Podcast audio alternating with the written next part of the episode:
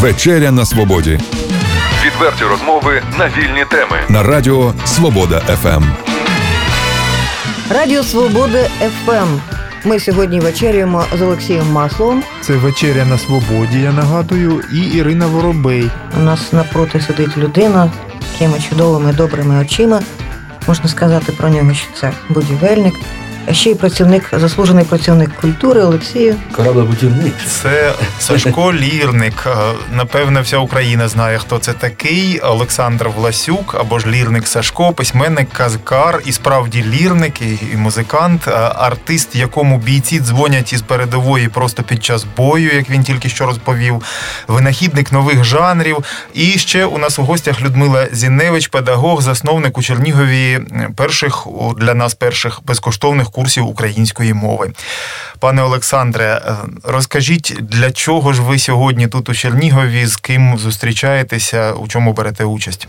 Це таке, це постійна діяльність, це дякуючи люді, вона мене ви, можна сказати, витягнула. У мене графік дуже щільний, я не можу. Вона дзвонить, давай знайди день, знайди, той не може. Знайшли день, коли я зможу приїхати. І оці е, безкоштовні курси української мови вже дуже давно вони повелися. Я з ними співпрацюю з цим, з цим рухом волонтерським і на Сході, і, і тут, в Чернігові, тепер сьогодні буду виступати. Е, Пані Люда мені організувала, так розумію, виступ буде перед студентами, філологами, так? Перед е, безкоштовними курсами української мови, скільки там людей прийде, чим більше, тим краще. Ну, е, моя задача показати людям, що українська мова це щось більше, ніж те, що вони в школі вчать. Це спосіб життя, спосіб думання. І це не е, така агітація, ой, наша мова солов'їна, давайте будемо всі. Ну, не діє на людей. А от те, що я роблю, воно діє. Це, це весело, це класно, це добре, це цікаво. Пані Людмило, чому саме Сашко Лірник?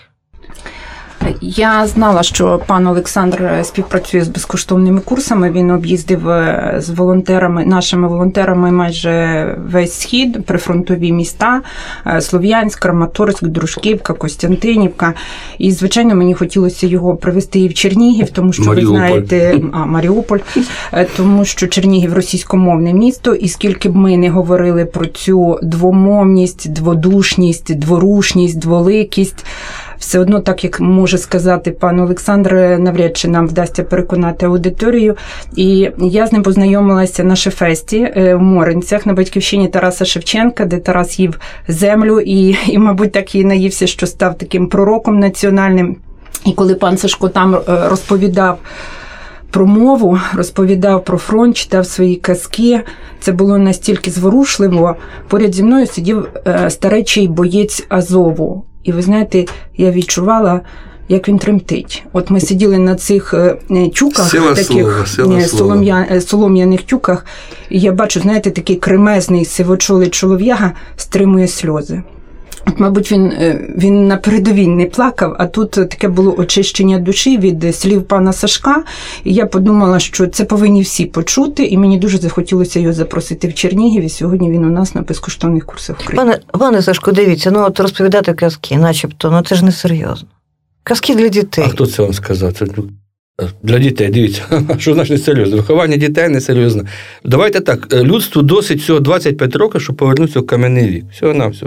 Просто пропустити одне покоління, не виховувати його. То що це несерйозно? Саме серйозне, що є у світі, це виховання. От. Ну, а спосіб казки, та сама Неїда, це казка, прошу дуже. Та? Будь-яка оповідь це казка. Не казка, тільки документальний репортаж, поставив камеру, дивись, але що там, що там цікаво дивитися. А те, що я роблю, це все-таки вплив на підсвідомість формування, формування особистості, як я казав, виховання патріотів. От згадайте про, про те, що ви казали нам перед, перед початком розмови, що бійці телефонують з передової. Як це відбувається? А, це взагалі дивно було. Е, Перший раз, я, це якраз от 14 рік тільки війна почалася. Десь, я не пам'ятаю, який день, дзвонить телефон мене вночі, а я беру е, трубку і чую вибухи. Вибухи, там черги кулеметні, думаю, це щось якесь незрозуміло. Що і тут голос такий, це лірник, кажу так. Кажу, що у вас там бахає? А це нас обстрілюють із градів. Ми сидимо в бліндажі, і нам тут якось тривожно, все, розкажіть нам казку. Ми вимкнемо на, на, на голосний зв'язок, хай послухають хлопці. Давай. Потім вже мені фотографію прислали, і багато. І вони беруть е, телефон, вмикають на голосний зв'язок і кидають в відро. Металеве відро, воно підсилює так, і вони слухають. І я там півночі казки розказував, анекдоти, потім знову дзвонять. А можна ми ще? Можна. Потім мій телефон почали передавати мені з різних частин, з різних передових. І я єдиний артист у світі, якому дзвонять додому бійці, і я розказую, кому позвонять, кажуть, заспівай мені пісню співаку. Ні, нема такого, чи там ще щось. А мені дзвонять, і я дуже тішуся з того. Це мені оце той, той жанр, який найбільше потрібний напередку. Оце народні артисти не то, що там звання приліпили, та, а то, що коли народ до нього звертається, от я себе так. Це це для мене велика честь і радість. Нарешті Як ви думаєте, знання. що взагалі з людиною відбувається на сході, на фронті? Е, от... Там проявляють, там люди проявляються. Там люди проявляються, зразу видно, чого ти варте. Чи ти там чи ти алкоголік, який там аватар, да, чи ти герой. Дивовижне, я багато людей знаю, які от е, в мирному житті, ну той той бухгалтер, той якийсь там сантехнік, ніколи б не подумав, там ми з ними разом працювали, щось там таке. А там він герой-розвідник, а там він ще. Тобто, оце, оця машкара, оце. Цивілізаційна, псевдоцивілізаційна, так, коли тут все все запрограмовано, ти не можеш вийти з своєї ролі, а там ти ти, ти вільний, ти сам свої долу розпоряджаєшся. І е, багатьом це подобається. От там дійсно являються герої, і вони це відчувають. Нарешті він це, він себе знайшов. Насправді, Україна це, я колись писав статтю, це називалось колись Терра Козакором, країна козаків. Е, писав бо план про це на карті не Терра Козакором. От ми чекайте, доскажу цю ідею, цю, цю думку, вона дуже важлива. Е, Насправді, українці це нація воїнів.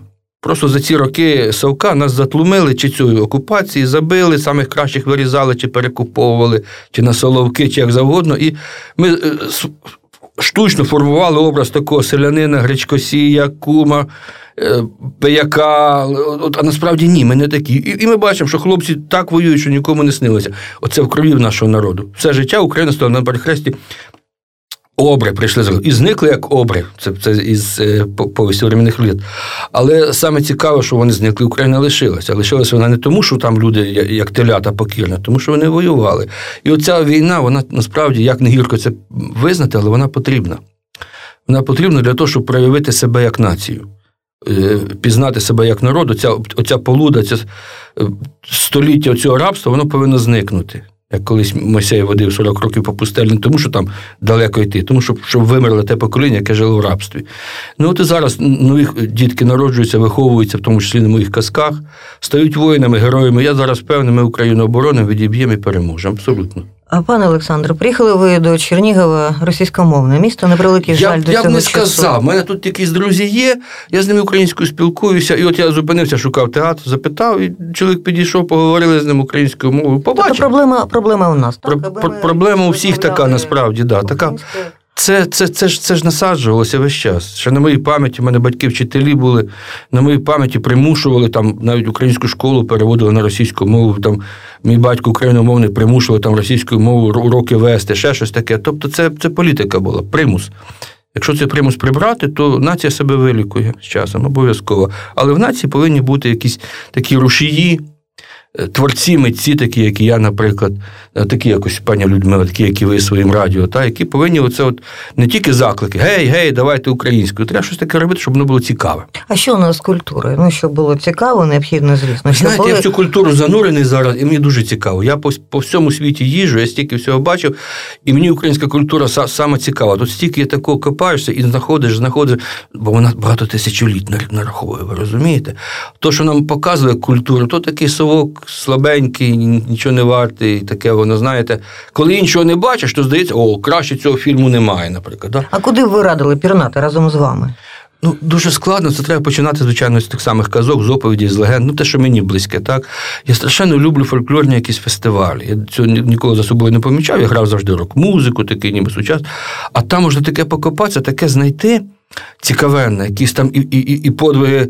Е, Шевченко ж писав: от от, от вам наші коклеси і і Геракли. У нас є. У нас є не менші герої, кращі, ті самі. Ми зараз дивимося якісь там серіали, вікінги чи що, в них своя культура. У нас же те саме є. Просто за ці е, віки вона тлумилася, і, зараз навіть дуже важко щось, щось, щось пробитися. Але воно вже бажання є. Є бажання, є запит, воно з'явиться. А з сучасними дітьми, я маю на увазі, які зараз у такому дитячому віці, ви встигаєте спілкуватися? Постійно, я постійно, я, я в, мене, в мене часу мало вільного.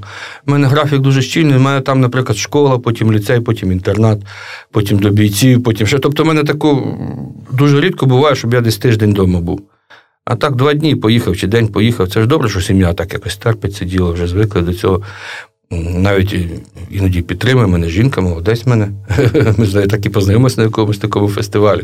Ото, знаєте, знаюся кінського нема, віл з волом. Я зараз дуже е, дуже добре е, переосмислюю те, що я раніше знав. Раніше ж були які традиції. Батьки дітям підбирали там дружин. Ну, здавалося б, як це так, а свобода вибору, а любов, кохання.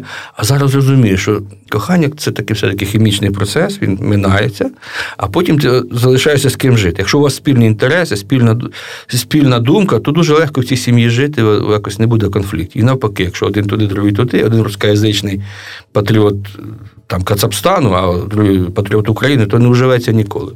От, а треба треба вибирати для себе, для свого і тоді все буде Пане Олександре, ви народилися в Умані, а так. які там казки читали ваші родичі на ніч? Ну, що тільки на ніч? От, от, що, щось звикло, що на ніч почитав, я ж казав, цього починав, почитав казку, йди спати. І це було. А так дуже мене батько багато оповідав, і казки, і легенди. Шевченка читав. Читали Шевченка, всього Кобзаря за поєм, це для нас дуже близьке було. Була така тоселезна книжка, вона в мене є. Казки України, там 53-го року видання, там дуже багато на мене воно вплив з собою зараз її тягає. Вона ж така розсипається, ну нічого, старенька. А які казки ви читали у Мурманську? Я не читав, я, я ніколи не читаю. Ви помиляєтесь. Я розказую. Розповідали. Я розказую. Я в Мурманську багато писав сам. Вигадував. Це взагалі період життя дуже цікавий. Я туди приїхав, я без України не міг жити. Я відчув це там, особливо в цьому чужому оточенні. І я створив українське земляцтво. Українське У нас три чоловіка зібралися. І ідея була у Станіслава Скорбенка, він дав об'яву на радіо, і прийшли три чоловіка: Станіслав Скорбенко, Толя Бриченко і я. Оце ми троє заснували українське земляство товариство. Ми домовилися будинку культури, там зняв, давали оголошення, людей шукали. Ми створили українське земляцтво, і воно до сих пір живе. Єдине, мабуть, там. В, в Мордорі завжди постійно, і, і на Фейсбук вони сюди приїжджають, я зустрічаюся. Я хотів туди поїхати, але мене в свій час не пустили через кордон, висадили на хуторі Михайлівському, добирався до Чернігова, якось там на перекладних. Ну, а зараз взагалі не поїду, мене там розстріляють на в'їзді. Це все просто, я спокійний. Але спілкуємося, інтернет велика сила. Е, І там просто у нас були збори, суботу-неділю ми збиралися, і щоб було цікаво, я завжди якусь історію вигадував, чи анекдот, чи, чи пісню якусь нову, чи завжди. Дуже багато, скільки я там років прожив, дуже багато за цей час я там придумав. Потім діти народилися. Щоб мову українську вчити, то краще немає, як казки тато розказує. Казки, пісні, це в дитячий садочок ідемо. Малу на руках, малий на, плечах сидить, і це по тому снігу бредеш, їм розказуєш, перерозказуєш, переспіваєш все на світі, потім забереш, всі вже знають садочку. Це той тато прийшов, який пісні співає. І ми, там вже багатонаціональне місто, там і, і, і татари, якісь там лапланці, і, і вони всі вже в мене українські пісні співали, казочки, ну таке. І я там багато писав, і, але я не, не, не зберігав. Я писав покинув. А виявляється, там дівчинка одна вона збирала. Та все, і вона мені показала отакий товстелезний том. Я так думаю, якби в неї випросити, там можна багато що вибрати. Там в мене якісь і і п'єси, і спектаклі, і анекдоти, і в віршах, і і, і в піснях. Тобто, ну, все життя цим займався. Ну, творча людина, хочеться інженер, інженером, а все життя це КВНи, коли ці були. Я ще цей Одеський клуб джентльменів, коли починався. На самому початку я там теж возився з цим ділом. Потім в Мурманську це діло продовжив.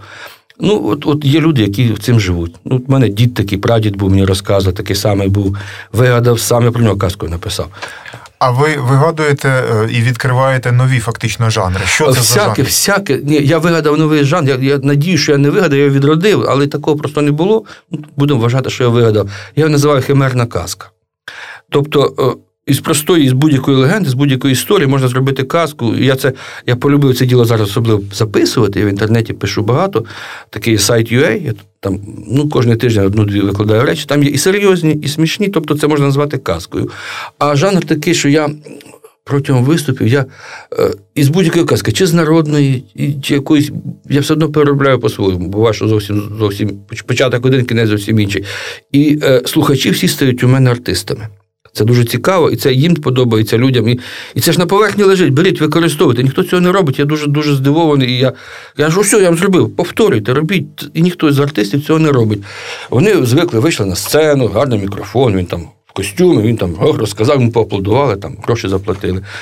А в мене не так. Я от, от колись казки приходив каскар в село там, чи лірник якийсь, і там починалися забави, кожен своє щось скаже, та так воно і було. І в мене така атмосфера, ну, сімейна, можна сказати, і це дуже класно, мені подобається. Це є той новий жанр, коли всі люди стають творцями. Це той самий інтернет, тільки вживу. Там Чи вийде нова може казка після візиту на Чернігівщину? а Бог його знає. Це знаєте, як, як на душу Бог покладе. У мене дуже багато, от, в мене комп'ютер, весь от, весь робочий стіл, там розпочато штук, якийсь вірш про себе написав. А, е, у волосі лиш пасма сиві, а під ними думки скажені. Тобто, а, в думках сто казок розпочато. Так в мене дуже багато їх розпочато, якась о, ідея з'явилась, написав. Потім до неї дозрів, додав, і воно так з'являється раз, раз, раз. А якби фрагмент одразу е, сходу якоїсь казки? Не зрозумів. Вам казку розказати? Ви хочете, щоб я казку розказав? Ну, давайте. Я одну знайшов дуже цікаву, цікавий варіант цієї казки. Він був записаний село Берлін, називається. Я думав, що це місто. Ні, це село Берлін на Закарпатті, там цікаво так описано. Ну, правда, по-своєму треба. Е, Я завжди я люблю побутові казки більше, ніж фантастичні якісь, бо там можна от розказати те, що ти знаєш, те, що бабуня, батько розказує, як люди живуть. Люди себе пізнають цьому. Що е, жив старий батько, сина мав. Виховував з дитинства його там до всього доправив, йому там і, і хату побудував, і землі худоби, ну на ноги поставив. Оженив його, все, що треба, що батькові треба, він для сина зробив. І теж зажив багато, жінку має, там діти народилися. А батько сам там на господарстві всяк так, ну що старенький, вже хата своя, там поле, ну, але він так не обробляє його, але живе, ні в кого грошей не просить, нічого. Але жінка, ця невістка, стала чоловіка, сина там штундати. Що слово гарне штундати, а весь час починаєш розказувати, щось такі якісь вилазять діалектизми цікаві, то що в мами чи в бабуні.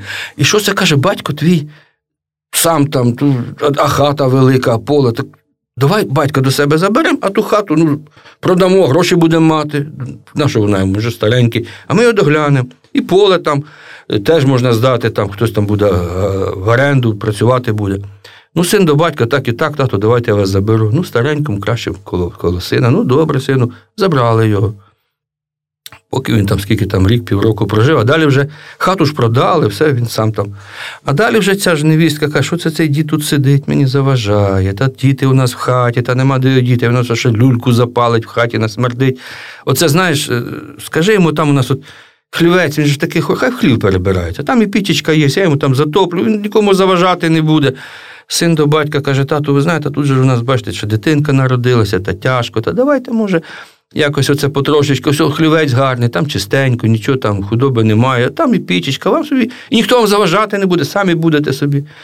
Ну, батько, що що йому батькові робити? Ну, добре, сину, як ти кажеш, так послухай, взяв батька в хлів.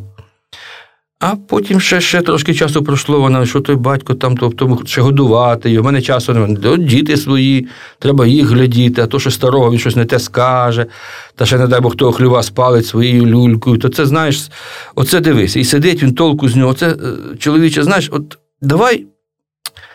Давай батька відправимо кудись. Як це кудись відправимо? Ну, от у нас от возик є, ти його підрихтуй, коника дамо, і хай оце їздить, по селам їздить, хтось хлібчика дасть, хтось грошей. Та так собі він собі буде сам хазяйнувати і нас, нам заважати не буде. Ну, всяк так, знаєте, як жінка допече чоловіка. Він батька на того возика, та той каже, сину, я ж тебе з дитинства виховав, все. І все ж мав і хату, а ти мене випихаєш. Та, тату, ви знаєте, тут нема як, я ось на роботі весь час. Отак вам буде краще, хтось хлібчика, хтось грошей, так батько бачить, аж заплакав, сів, сів на того возика, а сину ж таки трошки соромно. Ну, давайте я вам ось ще ось тут е, мішечок ось хлібчика дам, ще щось таке. А от е, зараз ось дощ, от мене там рядно гарне є, давайте я ще це рядно дам, накрию вас. До сина Васильку біжи, дідові, е, ряденця принеси, накриємо його, йому тепліше буде. Побіг малий, знайшов те рядно, взяв ножа і розрізав половину тільки несе. Батько каже, а що це ти, дідові, рядна жалієш? Той каже, я не жалію, але як от ви тату виросте, я виросту, ви тату постарієтесь. Я вас теж на возика посаджу, і тою половинкою накрию для вас і буде. Тут уже батько зрозумів, що це ж він і сам такий може бути. Та? Ні, тату каже, вертайтеся назад до хати, а жінка, це що це ти жінко, цить, бо ще й ти в мене заробиш за це. Така Ну, от казка, що батьків треба шанувати не для того, що це ваші батьки, а ви самі колись постарієтесь. Про це треба думати.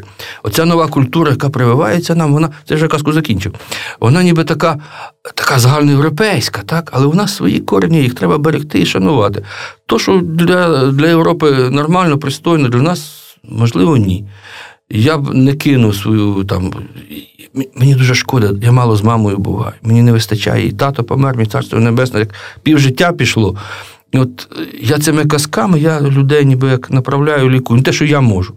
Не на всіх подіях, на когось події. Можливо, кількість такого добра у світі збільшиться. Ну, для цього ті казкарі існують. Я надію, що ще таки по моїм слідам ще хтось піде, ще хтось, ще хтось. Воно таке гроші на цьому не заробиш. Але якось. Ви знаєте, в мене було велике підприємство, я заробляв в Мурманську великі гроші. От, Але я себе відчував там ну, не на місці абсолютно. Я там настав час, мене просто знудило, я все покинув, приїхав сюди, і я зараз, слава тобі, Господи Боже, я щасливий, займаюся тою справою, яка мені подобається. Давайте про українське коріння поговоримо. Про да, курси української мови давайте поговоримо. Давайте. Я ж не, не є спеціаліст по курсам. Я приходжу, виступаю, розказую, я зацікавлюю людей. Розумієте, мене можливо, так то я в житті з суржиком розмовляю, як і всі ми. Але коли я розказую казки, там знаходжу якісь такі, воно само десь звідкись іде, поза моєю свідомістю. Там якісь цікаві слова, якісь звороти, якісь приказки. Я це діло дуже збираю завжди. Десь когось почув цікаво, я записав, записав, колекціоную ці штуки.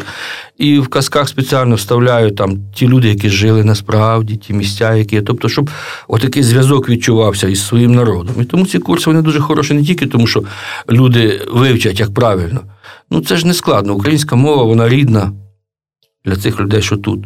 Я думаю, у них же батьки. Вона генетично рідна. Десь так. Просто просто нема можливості їм спілкуватися. Це як код, насправді. У мене теж таке. От є люди, з якими якось ти звик, що вони російською розмовляють. І коли вони починають говорити українською, то якось якийсь дискомфорт відчуваєш. Тому що це. Е, це непогано, це добре, але матриця така в голові. Мова це код, це комп'ютерний код. Переключився на на, на Fortran, значить Фортрані працюють. Так само і тут. Треба людям спілкуватися, показати, що це є можливість, що це цікаво, це інтересно. І саме для цього ці курси потрібні, щоб створити це середовище україномовне, щоб людина відчула себе українцем, не е, не тим образом того самого якогось хуторяна на Салоїда, якого вигаданий образ, так? а чулася тим самим я знаю, теракозакором, да, нащадком, нащадком своїх батьків. Пані Людмило, е, будь ласка, кілька слів. Е, доводилося спостерігати такі ситуації, коли пробуджувався цей код, про який каже пан Олександр у людях. Цікаво, ми в понеділок запрошували Людмилу Огніву. Це е, відома діячка Донеччини. Її книжка е, Алла Горська Душа шістдесятництва е, отримала премію на форумі видавців, і вона, як фізик, обґрунтувала теорію зв'язку території розташування і рідної мови. Е, тобто на цій на кожній е, на землі е, кожне місце має свою мову, і оце відступництво від цієї мови дає такі дуже Ганебні результати, коли люди втрачають на своєму інтелектуальному, духовному, моральному розвитку, і ми маємо такі наслідки і в Україні от відступництва інтелігенції. Про це багато хто говорив в 19 столітті. Було було покоління шістдесятників у Чернігові. Зокрема, Глібов видавав Чернігівський лісток. Це була перша україномовна газета на східній Україні, в якій він піднімав питання виховання молодого покоління.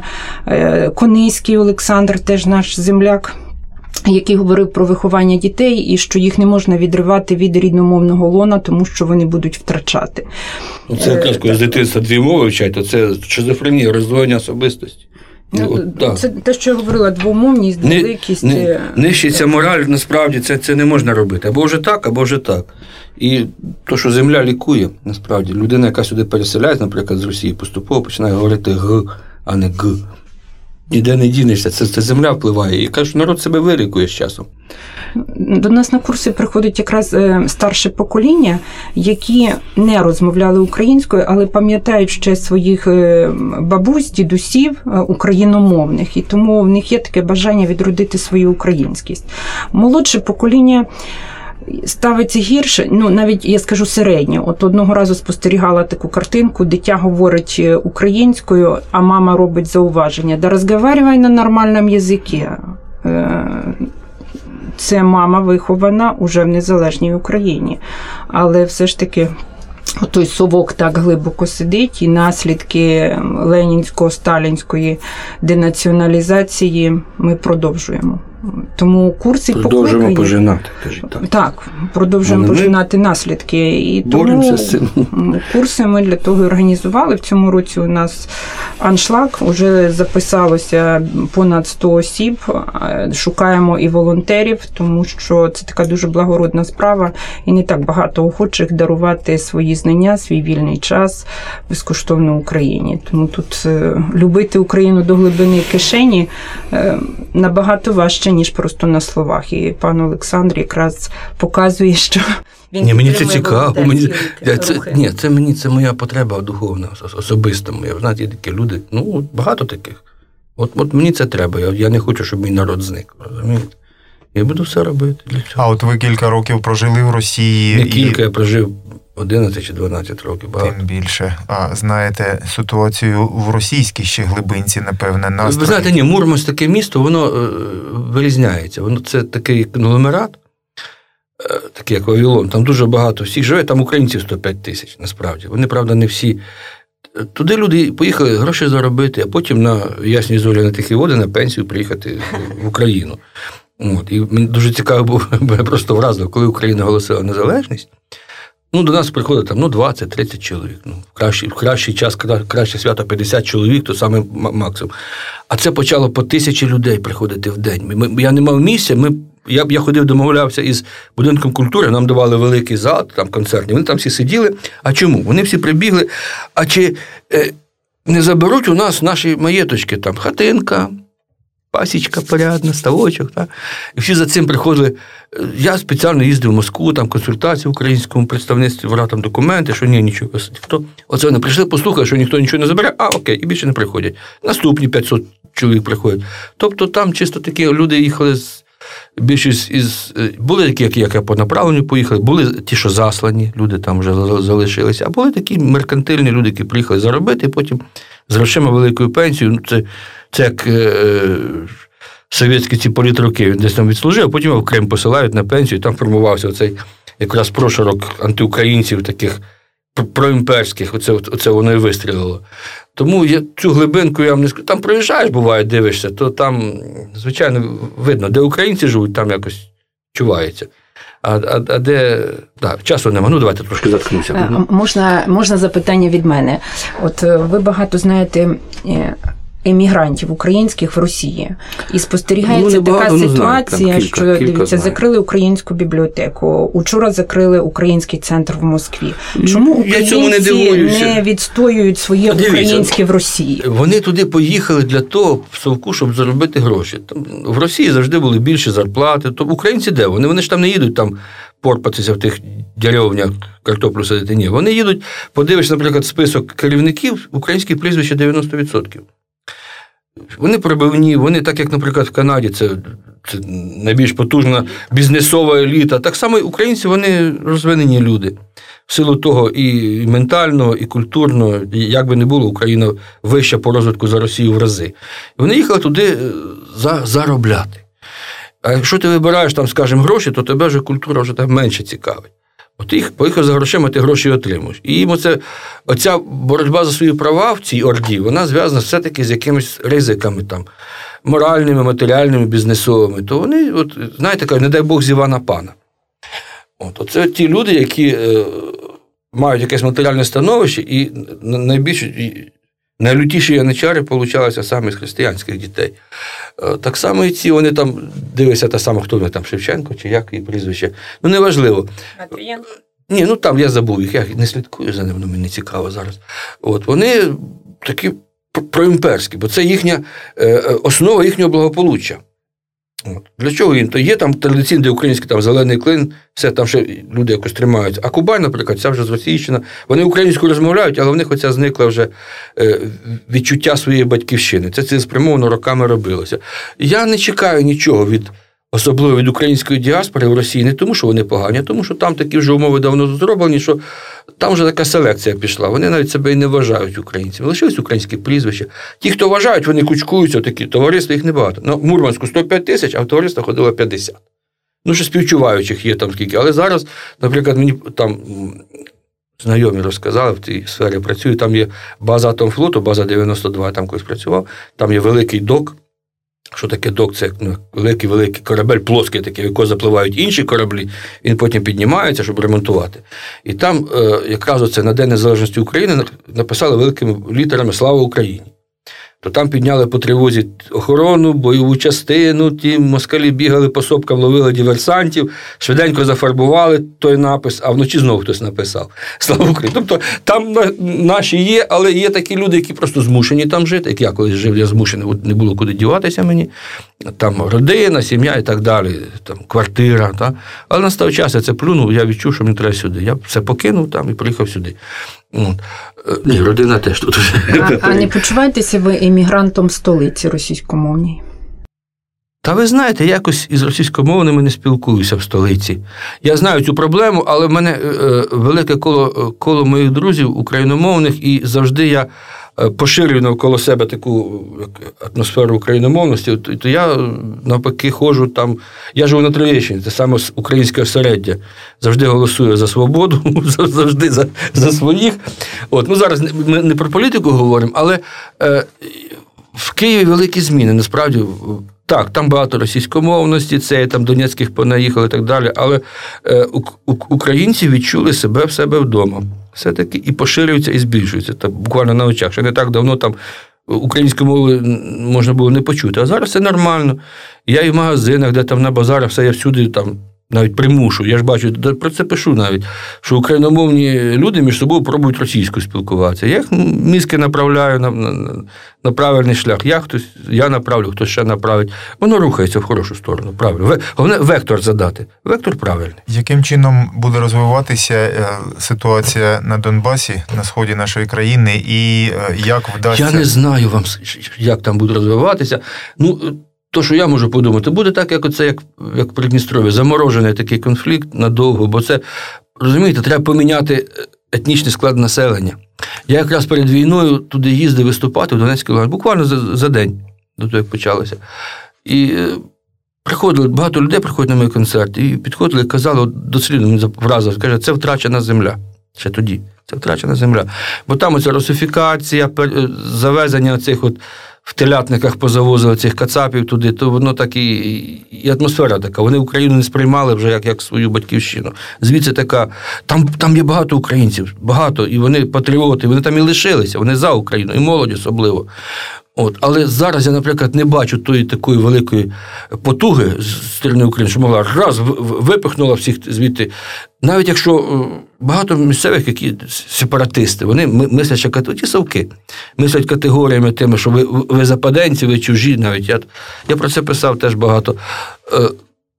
Це тільки час може бути, так як, як в свій час от Косово, так змінився етнічний склад, з'явилися албанці там, і серби, навіть це їхній, е, героїчний край змусили, змушені були віддати, тому що там нема вже опори.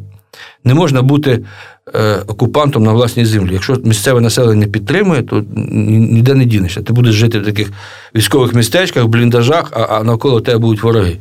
Тому задача зараз дуже велика. По-перше, е, цілеспрямовано змінювати етнічний склад населення.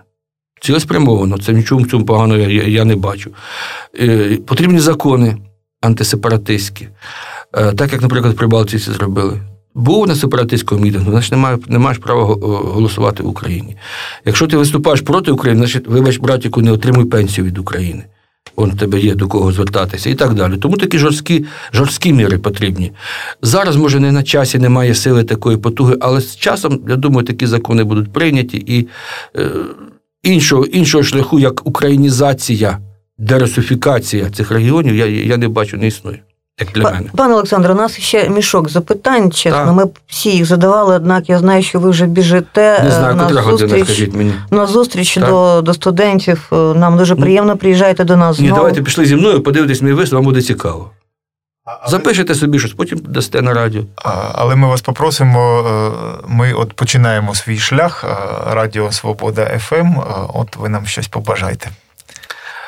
Шлях, знаєте, я скажу дуже просто: не збивайтеся. Бо дуже багато сторону маю на увазі. Дуже багато є людей, яким я довіряв, які потім, вибачте, скурвилися.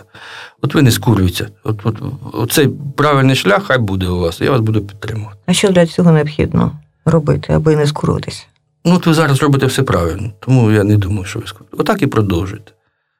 Має бути не агітація, а агресивна українізація. Ви розумієте? Давати, якщо ти не даєш е, відпору оцій русифікації, то тебе заклюють. Їх більше, в них більше потужності інформаційні. Але як кажуть, козаки вшрамся, ну не дамся. От вперся, став все, і ні кроку назад. От ви так не піддавайтеся.